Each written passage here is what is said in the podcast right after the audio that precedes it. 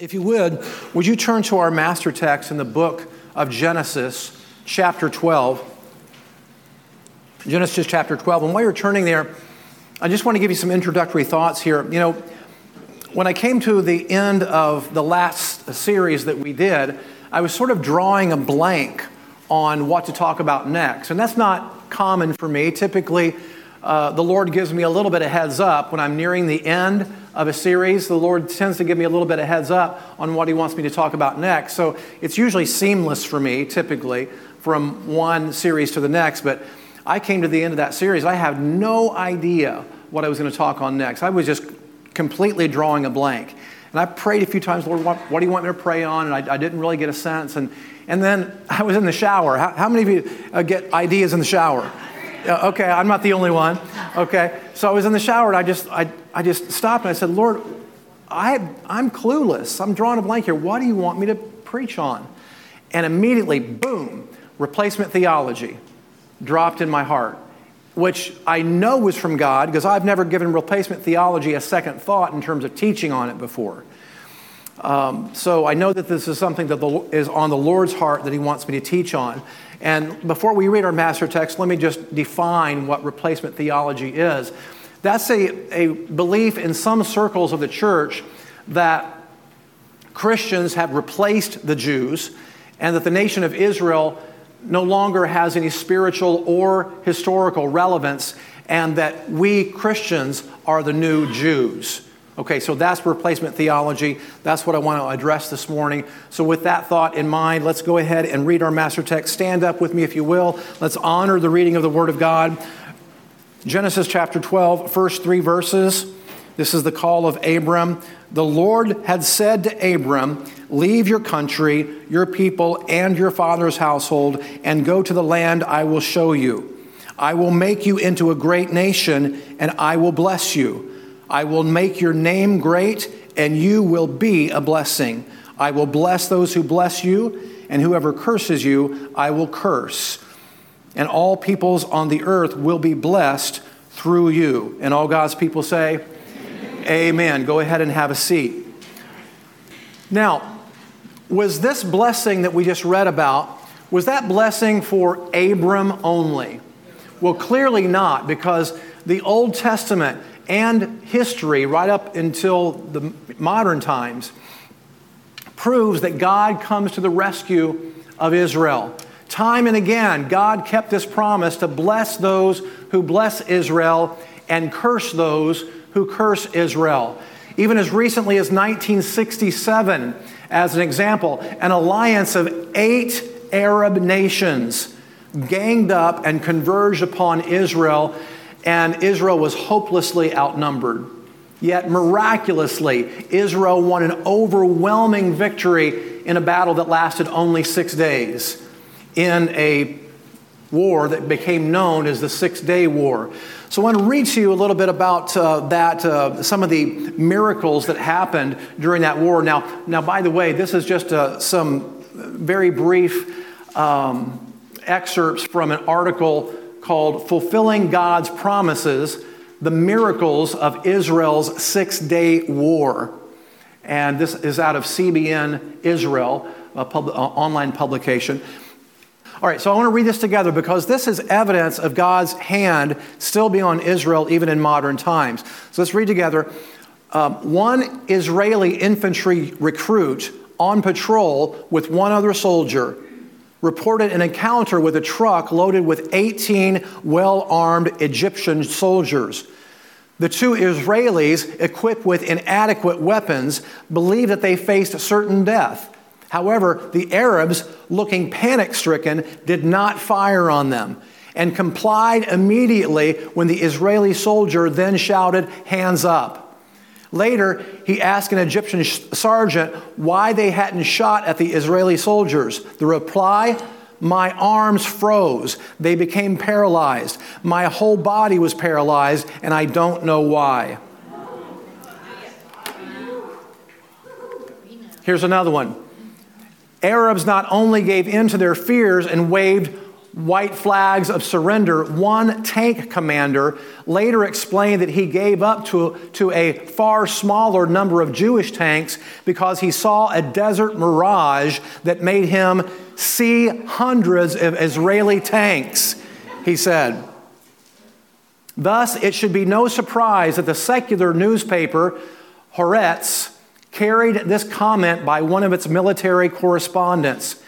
Quote, even a non religious person must admit this war was fought with help from heaven. Praise God. But nevertheless, it's still obvious that differing views exist within the church concerning Israel on issues such as these the theological place and role of the Jewish people, their right to live in their ancient homeland, and their relationship to the new covenant.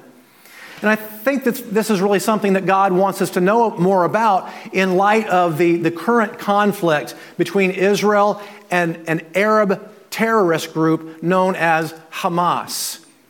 Well, as I think you all might know, these bands of terrorist groups invaded the land of Israel recently and stormed into peaceful, unarmed neighborhoods, just like the ones around here and literally cut people down in their own yards and stormed into people's homes, invaded people's homes, and murdered entire families.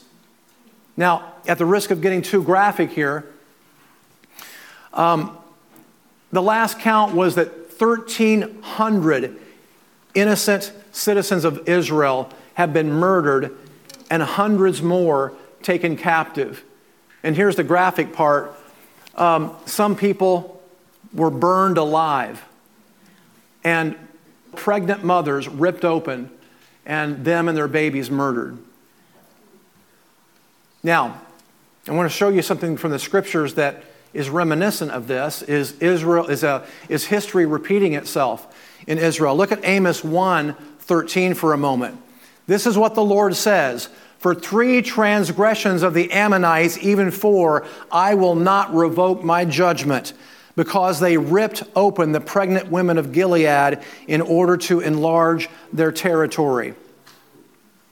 Again, we see history repeating itself here with these crimes against humanity. Yet, amazingly, in spite of these horrific atrocities, amazingly, there's been pro Hamas and pro Palestinian rallies around the U.S., and these same groups are condemning Israel for retaliating. Now, have there been innocent Palestinian people who have suffered as Israel has retaliated? Well, sure. But, folks, that's nothing new in war. You know, our own American history is proof of that. We dropped two bombs on two metropolitan Japanese cities and killed hundreds of thousands of innocent, non military civilian people. And of course, I think most people, we've been kind of conditioned to think that that's okay because it did end up ending the war and saving maybe millions of more lives. Because I think, what was it, 30 million people died in World War II. And so I think that there's a certain amount of justification that a lot of people would make about those particular acts. I think some people would disagree with that.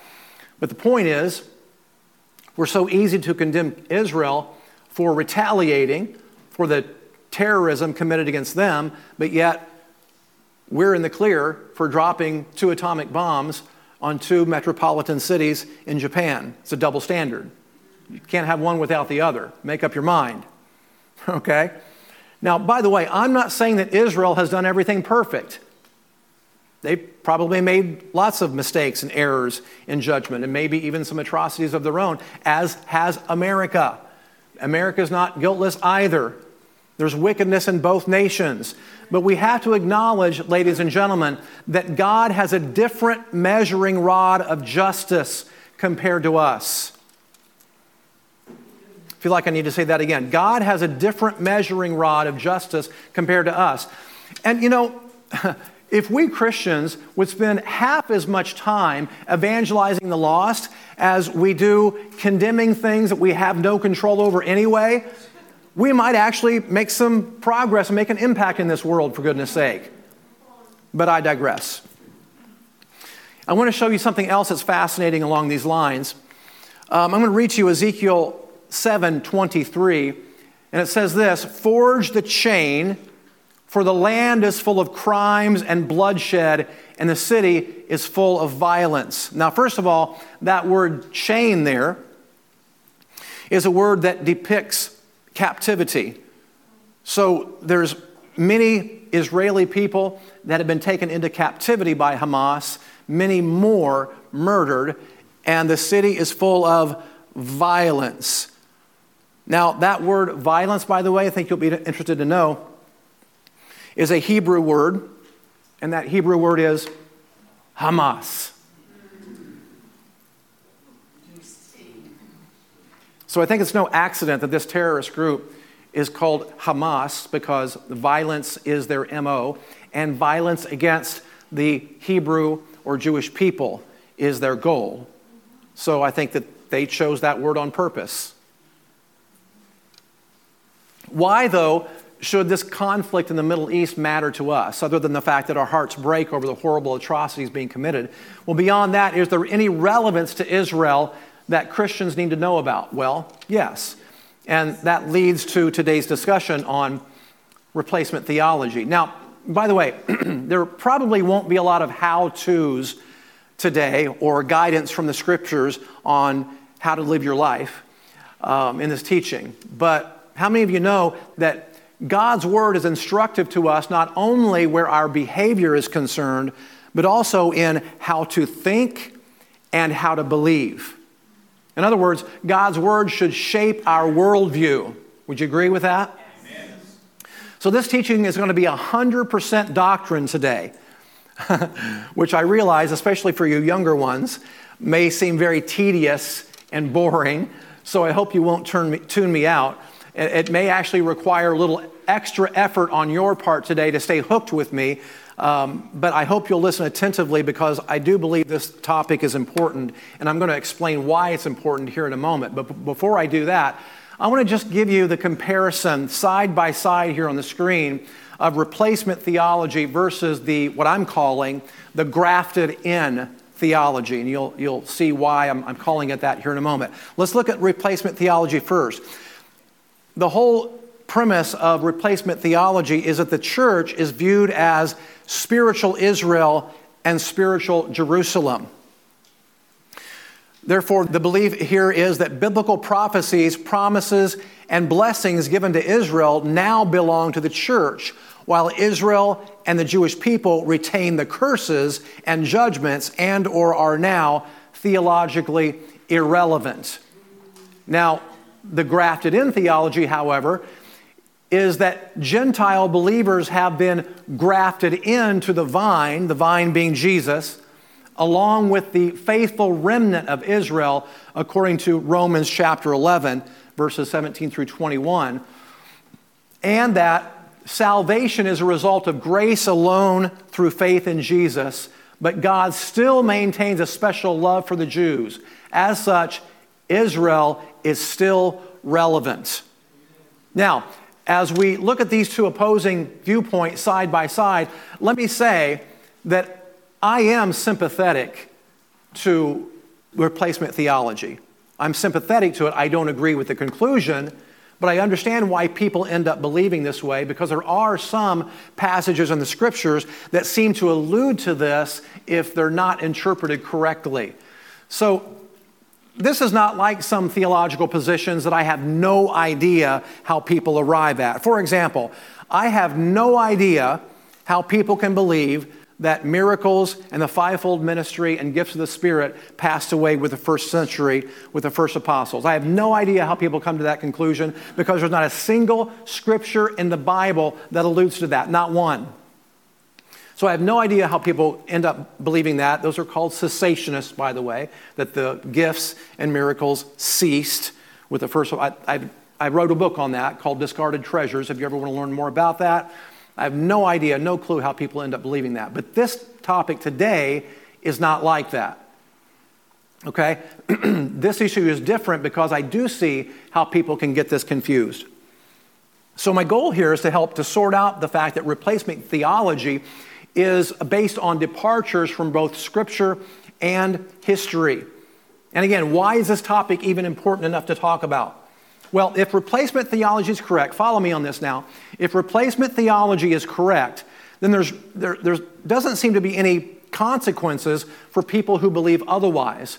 In other words, if replacement theology is correct and I'm wrong, well, there doesn't seem to be any consequences for my error because I'm still a believer in Jesus Christ and I'm still in covenant with God through my faith in Jesus Christ. However, if replacement theology is wrong, then there does seem to be some consequences uh, for those who hold this view. Namely, that they miss out on the benefits of blessing Israel. And furthermore, they even can seem to subject themselves to some curses in some degree for opposing Israel according to our master text in Genesis 12. I will bless those who bless you and curse those who curse you. So, as for me, I'll take my chances in siding with those who support Israel and let God sort out the rest. Amen. Amen. All right, so there's actually several different errors on replacement theology that I could have brought to your attention today. I actually had six of them lined up that I was going to try to cram into this teaching today. And then I thought, well, maybe I'll do a little mini series on it, but I didn't think I could hold your attention enough, long enough, um, to do a whole series on this. So I'm going to try to condense this down into one teaching today and just give you one of the six major errors of replacement theology. And that the one I'm going to deal with this morning is that Israel was used by God and then discarded by God. So, replacement theology contends that the Jewish people were used to prepare the way for the Messiah, but with Jesus' coming, this particular period of salvation history came to an end, and the church became the new expression of God's plan of salvation. Well, that much I think we can agree upon. But at the extreme end of this view, which is where a lot of people are. Replacement theology supports the argument that since the Jews rejected Jesus, God has rejected them entirely. And as such, the Jewish people have no destiny, no elective distinction, and no future. In this view, the only way that a Jew has any theological relevance at all is if he or she accepts Jesus as their Savior and becomes a member of the church. Yet Paul, the Apostle Paul, addresses God's attitude toward the Jewish people and their role in salvation history in his discourse in Romans 9 through 11, chapters 9 through 11, and most especially in one verse in Romans 11, verse 1. So let's read that together. This is the Apostle Paul uh, um, talking here, writing here. I say then, God has not rejected his people, has he? Far from it. For I too am an Israelite, a descendant of Abraham, of the tribe of Benjamin, says Paul. Now, by the way, you may be interested in knowing that the term Israel is used on 79 occasions in the New Testament. And in every case, to refer to the physical people of Israel and never as a substitute term for the church. Likewise, the expressions quote unquote new Israel and spiritual Israel cannot be found in the New Testament. So that's a really important perspective there as we move forward. But I want to deal with this question this morning what is the Israel of God? Because we see that phrase in the New Testament, and some people get confused about who the Israel of God actually is. Now, let me be quick to point out here that simply being Jewish doesn't save a person. So I want to make that really clear. Simply being Jewish does not save a person. Both Jew and Gentile must come to God through faith in the finished work of Jesus Christ on the cross, period. Okay? Are we clear on that? And because that's true, I, I think it's understandable why some people would mistakenly believe that there's now no distinction between Jew and Gentile. Well, in the case of salvation, that's actually true. And Galatians chapter 3 speaks to this when the Apostle Paul wrote that now in Christ there is neither Jew nor Greek, slave nor free, male nor female. But, folks, let me point something out here. Paul was using a figure of speech. He, this wasn't designed to be taken literally. He's using a figure of speech. Let me explain what I mean. In that passage I just quoted, for example, it says that there's neither male nor female. So is the Bible promoting then some sort of transgenderism? No, certainly not. We know there's still male and female in a biological and cultural sense. What the, the Apostle Paul was saying here, that in a spiritual sense, in a spiritual sense, there's now no particular benefit to being a male or a female because through Christ, we're now all one. That's what he was saying. Yet, males and females still have their important roles in the family, society, and the church. Accordingly, we know that there's still Jews and Gentiles, and they too have their particular and specific relevance. Well, I want us to look at here uh, a passage from Galatians 6 on this point what is the Israel of God? And I want to zero in on one important word that shows that the Apostle Paul was pronouncing a blessing on those in Christ and Israel, who he calls the Israel of God. Let's read together. Galatians 6, verses 15 and 16. I'm reading this out of the New American Standard Version. I'm doing that for a reason. I'll, I'll tell you why in a minute. Verse 15, for neither is circumcision anything, nor uncircumcision, but a new creation. And all who will follow this rule, peace and mercy be upon them and upon the Israel of God. Meaning there's a distinction between the two. Now, let's read it out of the New King James Version. They also got it right. And as many as walk according to this rule, peace and mercy be upon them and upon the Israel of God. Why am I emphasizing that word and? Because some of the other translations, they actually either remove that word, uh, well, they do. They remove the word. It makes it look like, well, I'll show you. And actually, actually, before I show you some of these other translations, you know me. I think there's many good translations of the Bible. I think there's a few bad ones too. I don't agree with people who adhere to the King James only type of philosophy. But you'll be happy to know, I know that I've said that before, and you King Jamesers out there, you're going to be happy with me this morning because it was the New American Standard and the New King James, and the King James were actually the, the part of the few that got this verse right. Some of the other ones didn't get it right. So let me show you the ones, some ones that didn't get it right. The NIV, I'm an NIV guy. I like the NIV, thinks it's a good translation. In this case, in this verse, they did not get it right. Let's read this. Peace and mercy to all who follow this rule, dash, to the Israel of God, which makes it look like he's lumping everybody into the same camp there. They removed the word and and replaced it with a dash. You can't do that. In translating the Bible, you can't remove words out of the Bible, for goodness sake. Let me show you two other ones here. This is the New Living Translation, which another one that I like, but there are some problems in that one too says this May God's peace and mercy be uh, upon all who live by this principle. They are the new people of God. It's not what that says. As a matter of fact, they even removed the word Israel. You, you can't do that in, in, in good Bible scholarship, ladies and gentlemen. And then the Good News Translation is the worst of the group. As for those who follow this rule in their lives, may peace and mercy be with them, with them, and with all of God's people.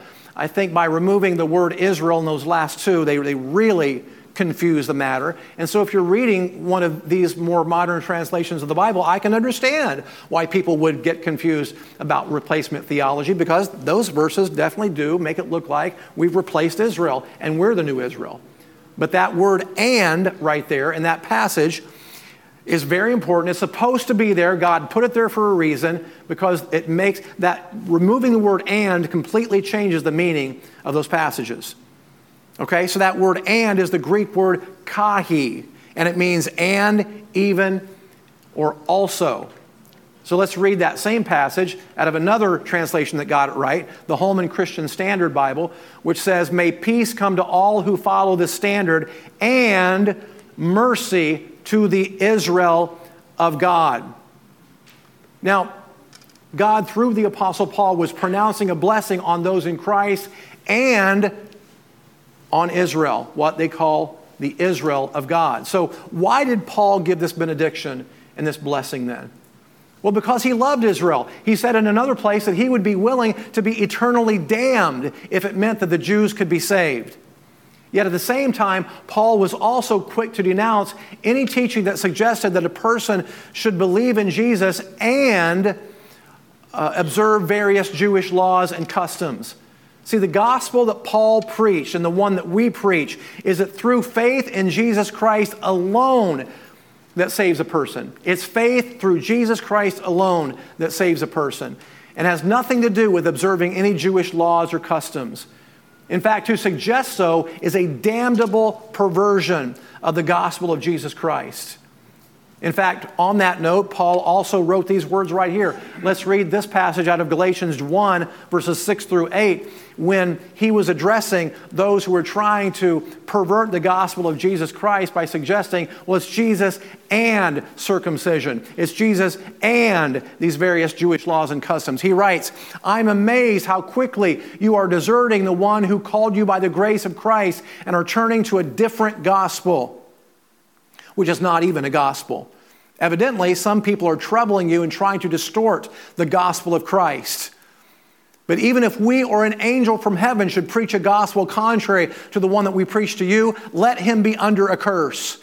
As we have said before, so now I say again if anyone is preaching to you a gospel contrary to the one you received, let him be under a curse.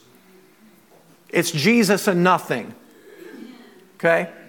And these people who Paul was referring to, who were troubling them, were coming in behind Paul's preaching and saying, Yeah, it's Jesus, but Jesus and these Jewish customs.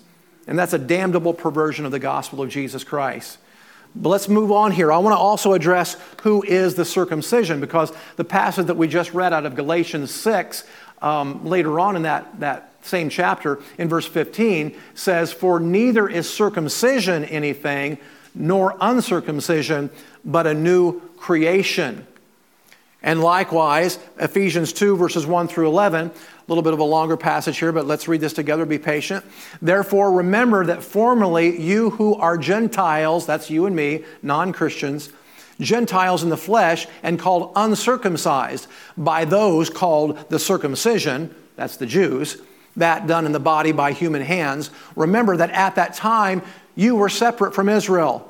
I'm sorry, separate from Christ, alienated from the commonwealth of Israel, and strangers to the covenants of the promise, without hope and without God in the world. But now in Christ Jesus, you who were once far away have been brought near through the blood of Christ. Praise God. Can somebody say hallelujah on that point? In Philippians 3, verses 2 and 3, it says, Watch out for those dogs. What dogs is it talking about? Those people that came in behind Paul to pervert his gospel by saying it's Jesus and these other things. That's what he was talking about. Watch out for those dogs, those workers of evil, those mutilators of the flesh. He's talking about circumcision. Okay? For it is we who are the circumcision, in a figurative sense. I'll explain this more in a moment. For it is we who are the circumcision we who worship by the Spirit of God, who glory in Christ Jesus, and who put no confidence in the flesh. That means things added to the grace and mercy of God by the cutting of the flesh or some other Jewish law or custom. That's what he's talking about. So it's clear and this is kind of where it gets confusing a little bit, I think, for some people. It's clear that new covenant in, uh, believers in Jesus are the real circumcision, the ones reconciled to the Father through Jesus Christ. We are not Israel, but we are the circumcision. And I realize that's where a lot of people get confused. We are the circumcision because the Bible clearly says that, and we are the ones reconciled to the Father through Jesus Christ. And that's true of any Gentile or Jew who will place their faith in Jesus Christ. So, why then is there any relevance whatsoever to the nation of Israel and the Jewish people? And that's where I'm going to get to your notes because I'm going to give you several reasons why Israel and the Jewish people are still relevant. The first one is this Jesus was fully Jewish and participating member in Jewish customs. That ought to speak volumes right there. Jesus was Jewish. okay? I think that that right there says a lot, but let's go on. How about the Bible? The Bible was written mostly and maybe exclusively by Jews and Jewish converts to Christianity. Why do I say maybe exclusively? Because out of the 44 men who penned the words of the Bible uh, through inspiration of the Holy Spirit, uh, 44 were clearly Jewish. The only one that maybe was not Jewish was Luke, the physician Luke, who wrote the Gospel of Luke and the book of Acts. Um, tradition has taught us that, that Luke was a Greek, but there's some extra biblical historical evidence that may indicate that Luke was actually a Hellenized Jew, which means that he was a Jew who then kind of broke off from Jewish tradition and started living a, a lifestyle of the Greeks. You know, uh, he had adopted the Greek way of life and then later became a Christian. So it very well could be that 100% of the writers all 44 were Jews or Jewish converts to Christianity. I think that's a very important point. Thirdly, the foundation of the New Testament is built upon the history and customs of the ancient Israelites in the Old Testament. You can't even really understand your New Testament fully until you understand your Old Testament. So, students of the Bible, don't give up on your Old Testament. I know some of it is a, is a bit tedious to get through sometimes, especially the, the books of judgment, you know, the, the prophetic books like Amos and what have you. They're just pronouncing one judgment after another upon Israel. And those are tough to wade through sometimes. But the, the, the Old Testament forms the foundation for the New Testament. You can't really even understand your New Testament as fully as you otherwise would unless you understand the Old Testament. Okay? And then Fourthly, history shows that those who ally with Israel tend to do well, while those who oppose Israel do not. America has always stood with Israel, and America has always been prosperous. And some other countries that decide not to ally with Israel but oppose them, they have not. Now, some of their governments have been prosperous as they've hoarded their resources to themselves, but they're, everybody else, I mean, there's no middle class. There's the super rich and there's the super poor, typically, in some of these Arab nations. Okay, so they as a society have not done well. A lot of violence and poverty in a lot of these nations. Fifthly, God said that a remnant of Israel would be saved. Let me read you a scripture on this passage right here Romans uh, 11, verses 11, uh, verses 25 through 29, you really ought to go read all of Romans chapter 11 to really understand this fully. In fact, Romans 9, 10, and 11 would be great for you to read um, in your own private study. But let's read verses 25 through 29 in Romans 11. It says this I do not want you to be ignorant of this mystery, brothers, so that you will not be conceited. He's talking to, to uh, Christians here. A hardening in part has come to Israel until the full number of the Gentiles has come in. And so all Israel will be saved. As it is written, the deliverer will come from Zion. He will remove godlessness from Jacob. Now, that word all there, when referring to all Israel will be saved, is the Greek word pas, P A S, and it means every part of. So we could easily translate this to mean that Jews from all 12 tribes of Israel will eventually be saved, and likewise Jews scattered all over the world. It doesn't mean that the Jews have a salvation on their own apart from Christ, nor does it mean that all Jews are going to get saved. It simply means that there will be Jews from every part of Israel and every part of the world who will be saved. Let's read the, the rest of that passage in Romans 11, verse 27. And this is my covenant with them when I take away their sins, talking about Israel. Regarding the gospel, they, the Jews, are enemies on your account, but regarding election, get this, they are loved on account of the patriarchs. For God's gifts and his call are irrevocable. Irrevocable. This means that God's call on Israel has not been revoked. God still maintains a special love for the Jews and the nation of Israel because of his regard for Abraham, Isaac, Jacob, Moses, David, etc.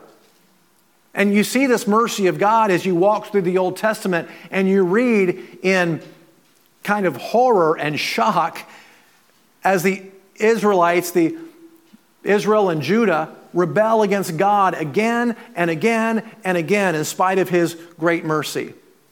And while God did eventually judge them harshly because of his promise to David, he refused to annihilate them or abandon them entirely. See, he remembered his covenant with David when showing mercy to his descendants, which leads me to our next point. Why Israel is still relevant?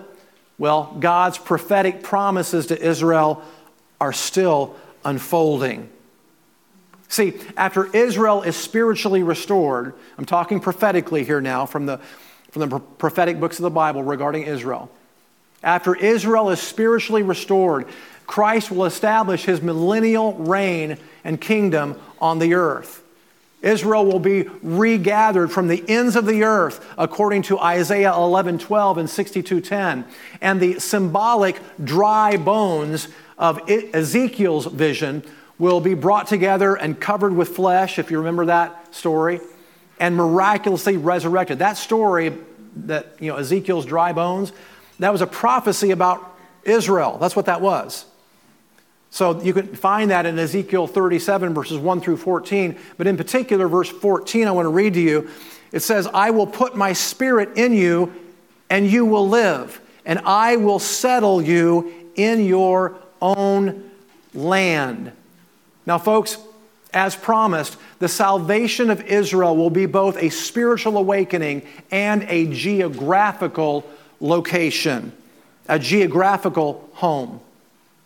Well, after centuries of being a dispossessed people, on May 14th, 1948, a new state of Israel was officially established.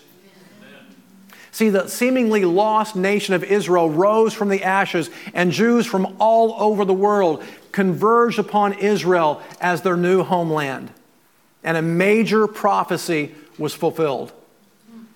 And in speaking of this regathering, Dr. Arnold Fruchtenbaum, a Hebrew Christian scholar, wrote the following. Look at the screen there was to be a worldwide regathering in faith in preparation for blessing, namely the blessings of the Messianic age. Once it is recognized that the Bible speaks of, of such regatherings, it's easy to see how the present state of Israel fits into prophecy. The present state of Israel fits into prophecy. And Thomas Ice from Liberty University, in his paper, Is Modern Israel Fulfilling Prophecy, wrote this Is the current state of Israel a work of God as predicted in Bible prophecy, or is it merely an accident of history? And I've heard that from some uh, replacement theology folks. Well, you know, Israel being reestablished as a nation, that's interesting, but it doesn't have really any relevance. See, I've heard that, even though it's clear that it was, it was a fulfillment of prophecy. So let me, let's start over on this. Is the current state of Israel a work of God as predicted in Bible prophecy, or is it merely an accident of history? I believe that modern Israel is a divine work and is in the process of fulfilling Bible prophecy. I believe that Israel, as she is constituted today, is a work of God in progress which will lead to her national conversion, the second coming of Christ, and his millennial reign. Amen. Now, let's deal with some questions here. Let's deal with this question right here. Why does it seem that Satan has worked overtime to wipe Israel off the map? Why have they been the most persecuted people group in history? With the possible exception of Christians, but I think probably the, the, the Jews are probably even more persecuted than Christians are. Why are they the most persecuted people group in history if there's no relevance to their nationality? Likewise, please note that Christians and Jews have done more good for the world than any other group or nationality down throughout history.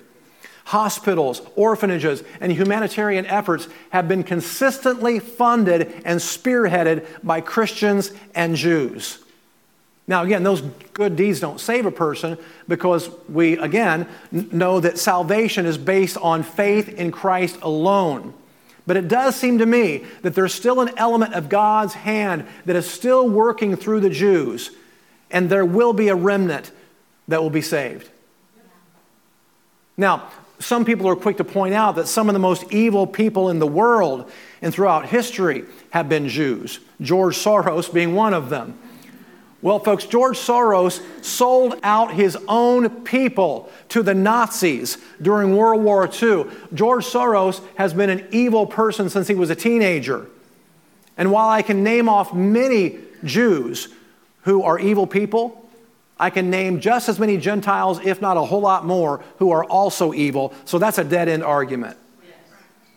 We also have to ask why is it that when people turn to Christ in other parts of the world that are hostile to Israel, that they all of a sudden begin to develop a love for Israel? For example, the biggest underground church in the world is in communist China. And listen to this countless churches in China fly the flag of Israel. Did you know that? Likewise, the fastest growing underground church in the world right now is in Iran. And of course, we know the government of Iran hates Israel. But one, one of the things that happens when Jew hating Arabs come to Christ is that God begins to give them a love for the nation of Israel. That's a fact.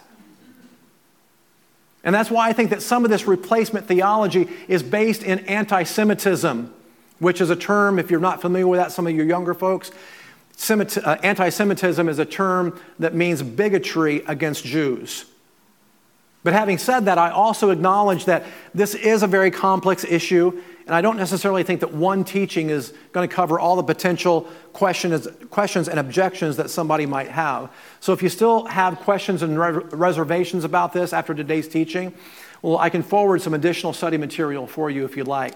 But for now, I'm going to give you one more point here under our heading, Why is Israel Still Relevant? That's not in your notes. I added this later, and then we're going to end, okay? And my last one, number seven, is this If God made a distinction between Jew and Gentile, so should we. And I'm going to give you some biblical evidence that he did make a distinction. In Romans 2, verses 9 and 10, it says this There will be trouble and distress for every human being who does evil, first for the Jew and then for the Greek but glory, honor, and peace for everyone who does good, first for the Jew and then for the Greek. God's clearly making, making a distinction between Gentile Christians and Jews. In fact, if you lifted this passage out of context, you could almost build a theology that God's making preferential treatment here for the Jews because he says first for the Jew and then for the Greek. But of course, we don't lift things out of context. We read the whole Bible in context, so that would not be an accurate statement. But if you are going to say that God prefers one over the other, um, that verse right there almost makes it seem like God's giving preferential treatment to the Jews. First for the Jew, then for the Greek. Glory, honor, and peace for everyone who does good. But of course, we also know that the Bible teaches us that God shows no favoritism. Okay? Is this all right? Okay, here's my last slide right here. We're almost done. Psalm 122. And before I read this, I just want to say that I believe that one of the ingredients in living in the divine favor of God is our attitude toward Israel. So, Donna, would you come up and play something? I'm going to read this passage and then we're going to pray. Psalm 122, verses uh, 6 through 9 says this Pray for the peace of Jerusalem. May those who love you prosper. May there be peace within your walls and prosperity inside your fortresses. For the sake of my brothers and friends, I will say, Peace be within you. For the sake of the house of the Lord our God, I will seek your prosperity. Amen. Please stand with me and let's pray.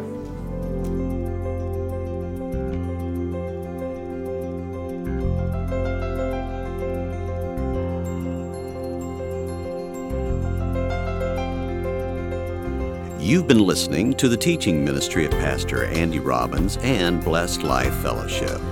For more teaching and ministry resources, go to the church website at www.blessedlifefellowship.org. Thanks for listening, and may God's grace and favor shine on you.